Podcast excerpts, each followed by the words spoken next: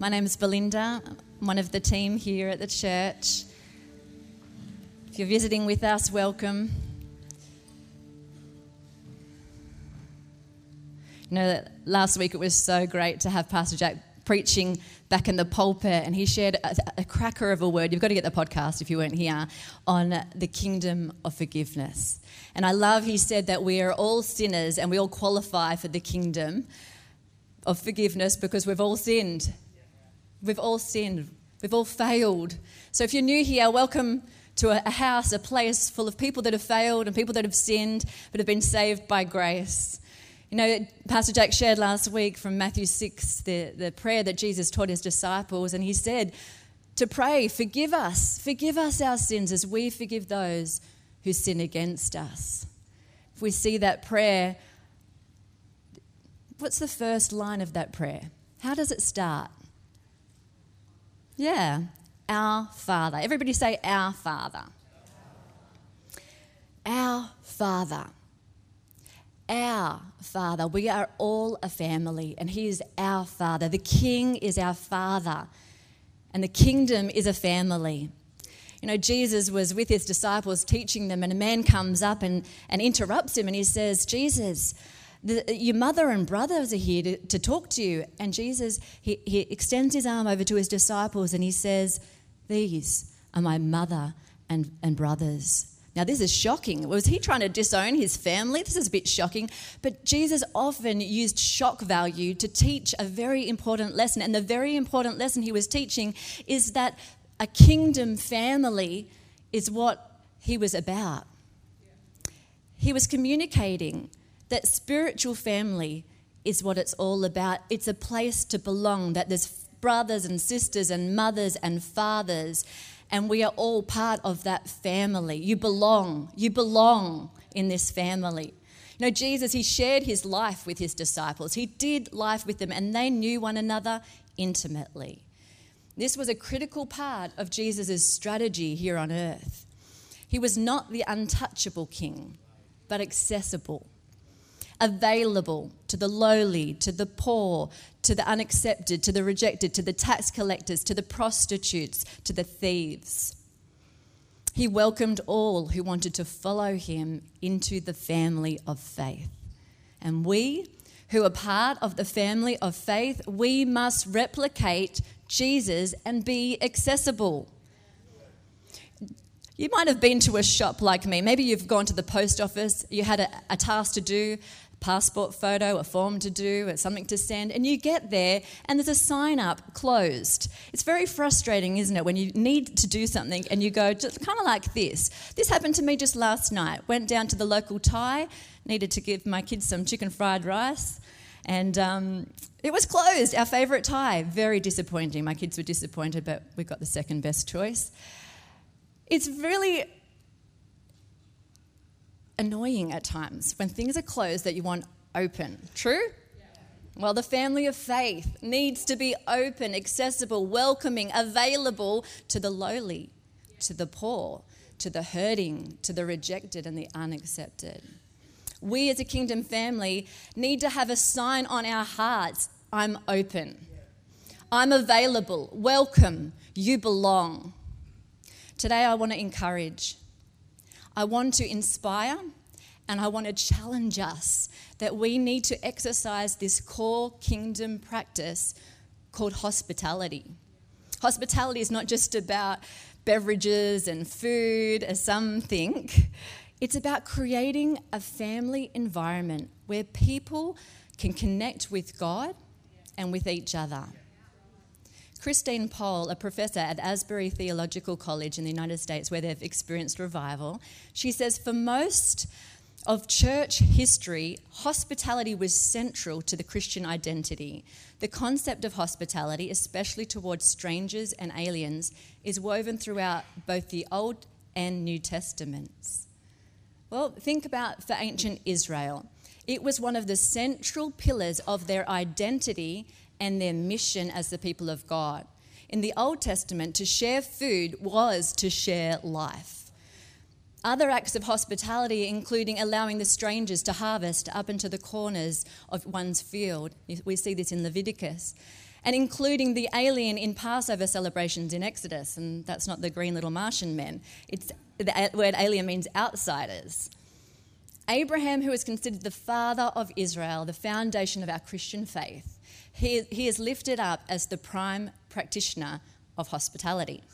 In the New Testament, the writer of Hebrews urges believers to not only emulate Abraham's faith, but to, to emulate his practice of hospitality. In Hebrews 13, let brotherly love continue.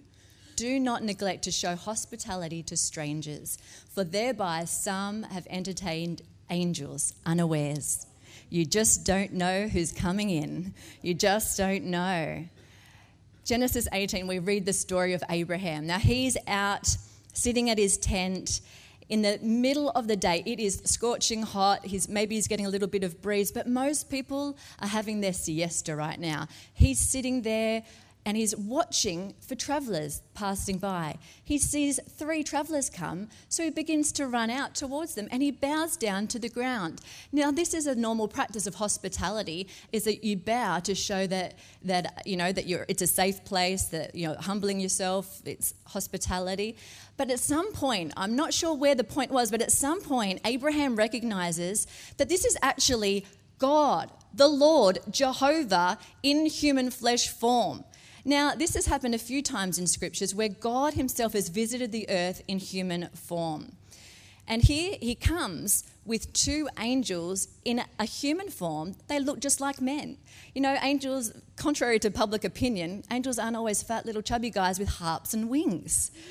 So Abraham says, Lord, this is Jehovah, the word he's using, Lord if it pleases you, stop for a while and, and I'll get you some water for your feet and I'll, you can rest under the tree and I'll go and bring you a morsel of bread to refresh you on your way. You know, since you've been traveling across my path. And the travelers say, Certainly, go ahead. So, what does Abraham do? He runs inside Sarah, grab three cups of the best flour and make bread. You know, this is quite generous two cups of flour makes four pizzas at home on Friday night at my place. You know, I think he had the, the spirit of Westcare, which is always to under promise and over deliver. so here he is. He goes next and runs and grabs a little calf. A little calf, he, he gets the best of the calves and he puts it over his shoulders and he runs up to his servant and says, Prepare this for a meal, get it ready. You know, it, it's, um, you know, it would have taken time as well. You know, kill that calf, drain the blood, cut the meat, and then Abraham, once that's all prepared, he gets curds and milk and he brings the rump steak cooked to medium. Maybe it was a scotch fillet with a bit of herbed butter, probably shish. But he set the meal before the men and he stood there under the tree. Now, many cultures do this. He was standing there watching them enjoy the meal while he stood there. And I don't know if your culture does that, but I've experienced this in a few different cultures when I've been to Indonesia, when I've been to Russia. We, we were there in a home, and obviously they'd spent all that they had on our meal. It was, it was amazing. And they would just stand and watch you eat this bourge blood soup. A lot of pressure, you know. Uh, when I was in Japan, you know, I went to a um, green tea ceremony, and this bowl was like a bowl of green, thick soup. I didn't know what was in there, but I was drinking it, and they were standing and watching and making sure I enjoyed it. Have we got some Sri Lankan family in the house this morning? Our Sri Lankan family. I've got Sri Lankan family, my brother in law. We went over to Auntie Shirley's house and she put on the biggest spread. She wouldn't eat with us, she just watched us eat. And this is culturally because you're prioritizing your guests, you're, you're giving your best to your guests. This is hospitality, honor. So this is what's happening here in this scene. And then these the, the guests, which is the Lord and some angels, they turn to him and say, Where's your wife Sarah? And he says, Well, she's in the tent. The Lord said, I'm going to come back about the same time next year, and Sarah will have a, a son. Now, Sarah was listening. She was over, she was eavesdropping. And she started laughing inside herself. And she thought to herself, an old woman like me, get pregnant? I haven't even had my monthly show for some time. And have you seen my husband? This isn't going to happen. She just laughed inside herself. And then the Lord, he says to Abraham, he says, Why did Sarah just laugh? Is anything too hard for God? I'll be back the same time next year and Sarah will have a baby. You see, Abraham had been given a promise by God many, many, many years before that he would be, he would leave his home and that he, God would give him a new land, that he would be a foreign immigrant and that he would go to a new place and that he would multiply and become the father of nations. And here's this foreign immigrant now sitting at the entrance of his tent. He's sitting there in the heat of the day, the sun at its hottest, everyone else having a siesta, and he's looking to bless a traveler. He is sitting there in the heat of the day with a sign on him I'm open. While everybody else is enjoying their rest, I'm open. I'm open. He had this on his heart even before he knew who his special guests would be. Before he even ran out, he didn't know, but he had a heart that said, I'm open. Why? Why did he seek to bless others? What motivated him to be outward focused? Why did he run towards those strangers? Why was he so generous? It had become his identity because God had spoken to him. In Genesis 12, we read how God spoke to him many, many years ago in his homeland. It says, Now the Lord said to Abraham, Abraham, Genesis 12, Go from your country and your kindred and your father's house to a land that I will show you. And I will make of you a great nation, and I will bless you and make your name great, so that you will be a blessing. I will bless those who bless you, and, in, and him who dishonors you I will curse. And in you all the families of the earth shall be blessed. Now, this word blessed actually means dispensing good to others, a source of great good to others. This became his identity. This is what God spoke over him that you will be dispensing good to others. This is who you are. Abraham, identified himself as someone who was blessed to be a blessing, who was called to be a blessing to the people near and the people far in the nations. And we in the kingdom, in the family of faith, we need to have this same heart too. We are Abraham's seed and we are blessed to be a blessing. And we need a, a sign. I wish I could give you all one of these signs as you leave this morning. I'm open. I'm open for business.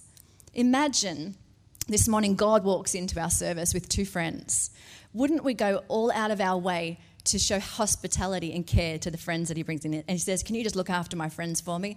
Yeah, sure. How could we look after your friends? The best way possible. Well, do you know the truth is? Every single Sunday, God has been working to bring his guests into this house. And we want to welcome them and make them feel so loved and accepted and belong. Yeah? So, Jesus, New Testament, hospitality was key to his life and mission. Jesus experienced and he enjoyed hospitality in several homes during his mission. You know, we think of the home of Mary, Martha, and Lazarus. We think of the home of Simon the leper. And he also practiced hospitality when he fed the 5,000, fed the 4,000. He welcomed sinners, prostitutes, and tax collectors. He spoke to a woman at the well where it wasn't socially acceptable, but he had a sign on his heart I'm open. And that actually surprised her. He was surprising because he was so open.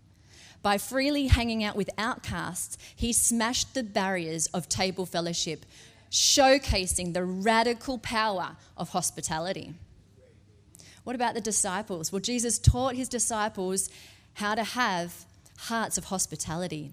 He actually spoke to them about the final judgment day. We read it in Matthew chapter 25.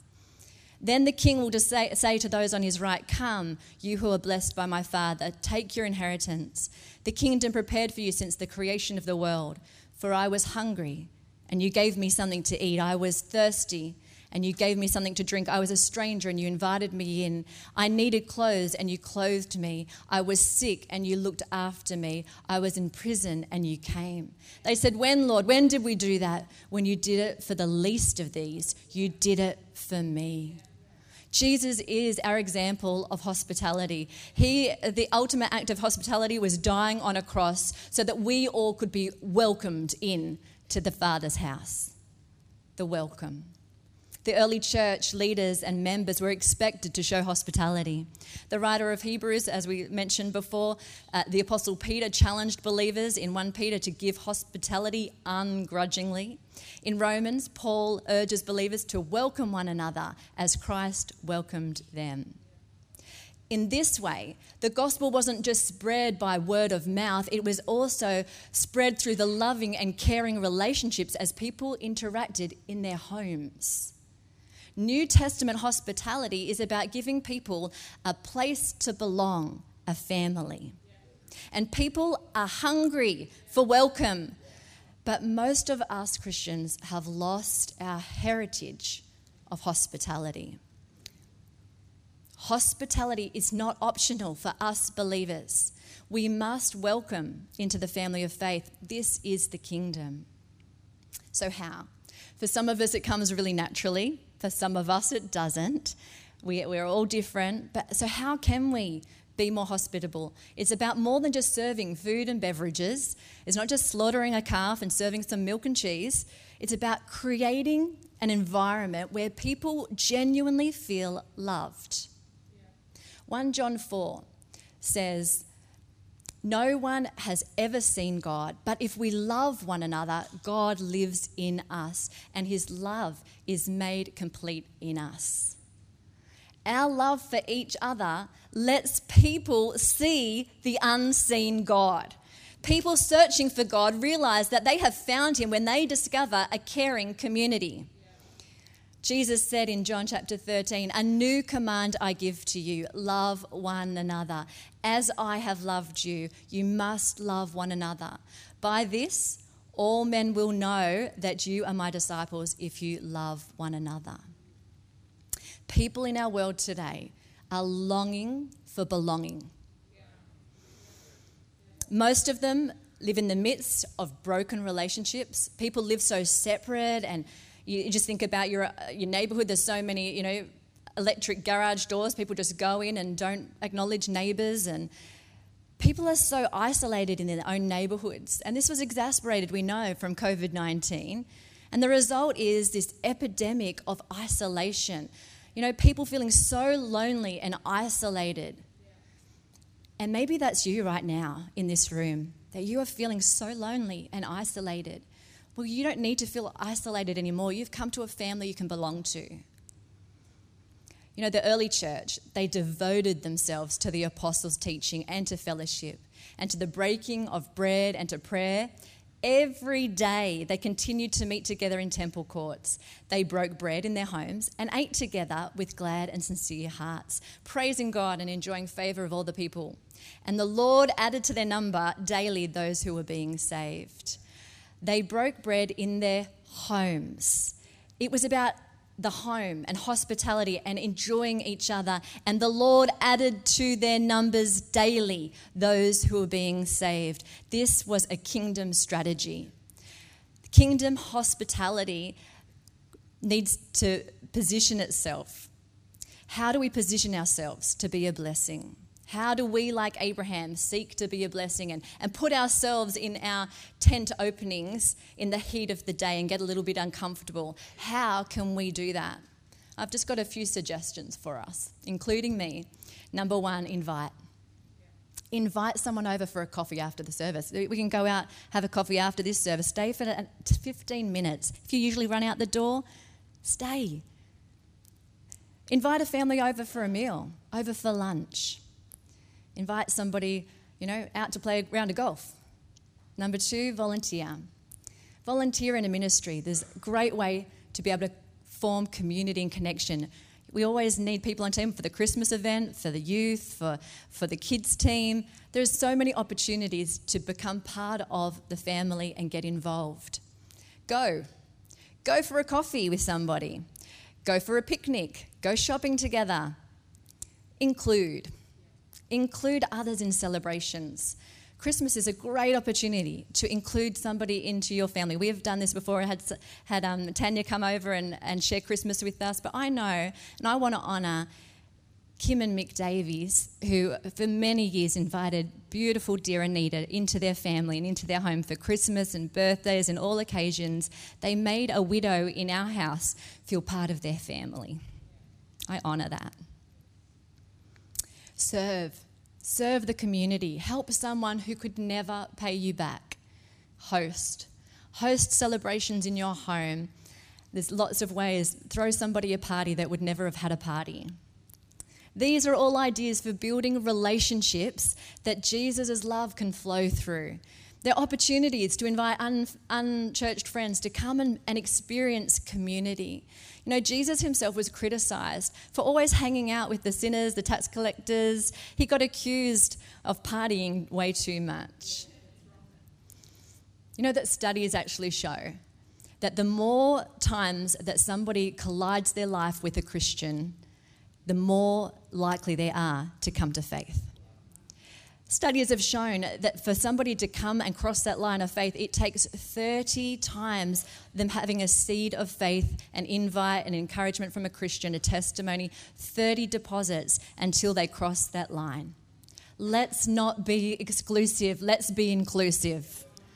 You know, one of the best ways, one of the easiest ways to develop loving relationships is to join a connect group. It's a great way to connect with believers and really enjoy biblical community. So I want to ask who here is in a connect group? Give us a wave. Look at this. Yeah, uh, over 50% of our church are in connect groups. If you're a connect leader, give us a wave. Can you just stand for a moment, please, connect leaders? Let's honour our connect leaders.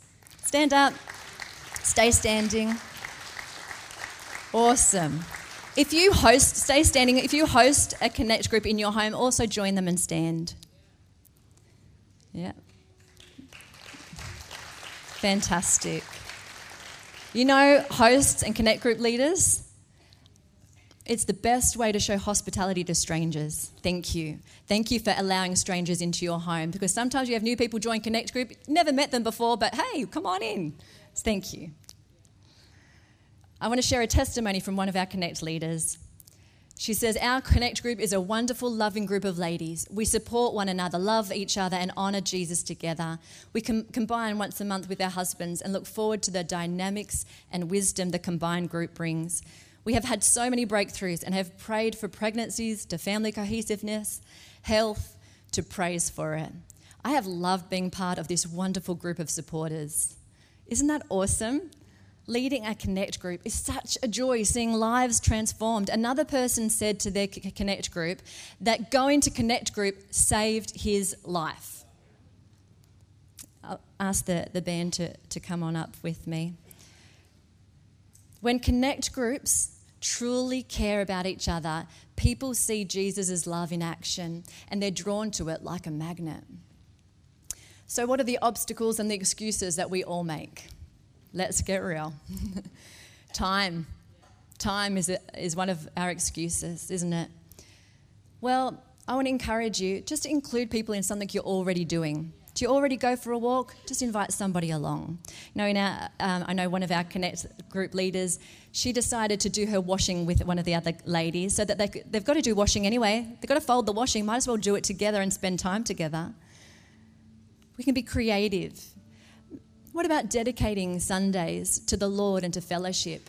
Yes, not just attending church, but make a day of it. Make sure make a plan that every week I'm going to do lunch with somebody. I'm going to give time to others. I'm going to dedicate a day to it. The second obstacle or excuse we often use is our treasure. Either we don't have enough or we don't, we don't want to spoil what we've got. You know, if you think, I don't have much for people to come over to, it doesn't take much. A cup of tea, going for a walk doesn't cost anything. Sometimes we think, oh, I don't want to have people over my home, they might damage things or hurt things. Well, just take things away that, that might get damaged. Have a, have a simple, simple place that can be enjoyed. You know, not long ago, last month, we had visitors for our house, at our house for a week. Something got broken, but the investment and the opportunity for, to share my faith with, with that mum and those kids, it's worth it, hey? It's worth it. Maybe you've been hurt. maybe being part of a connect group, maybe you got offended, and maybe you've been hurt when you've invited people over and they didn't reciprocate. Well, I want to encourage you. Trust Jesus, trust Him that He has called you to be a blessing to others. It's not about what they're going to reciprocate or what happens to you. You are obeying the Lord and you are stepping out in faith to be hospitable. So, what's your next step? What's your next step? Maybe for you, a next step today is joining a connect group. Come and have a chat with us in the next steps area. There's connect groups on every lots of different days and times. And you know, over the Christmas period, over January, it's a great time to hang out as connect groups. You know, having barbecues together and going watching the cricket together, and there's lots of opportunity to be community together. Perhaps the next step for you is to actually start a connect group, be a connect group leader, host a connect group. I'm believing next year we're going to have the most connect group leaders raised up than we've seen in a long time. Come and talk to us. Open your home. Why don't you take that next step of opening your home, inviting somebody over that you've never invited before? Open your life. Will you stand with me?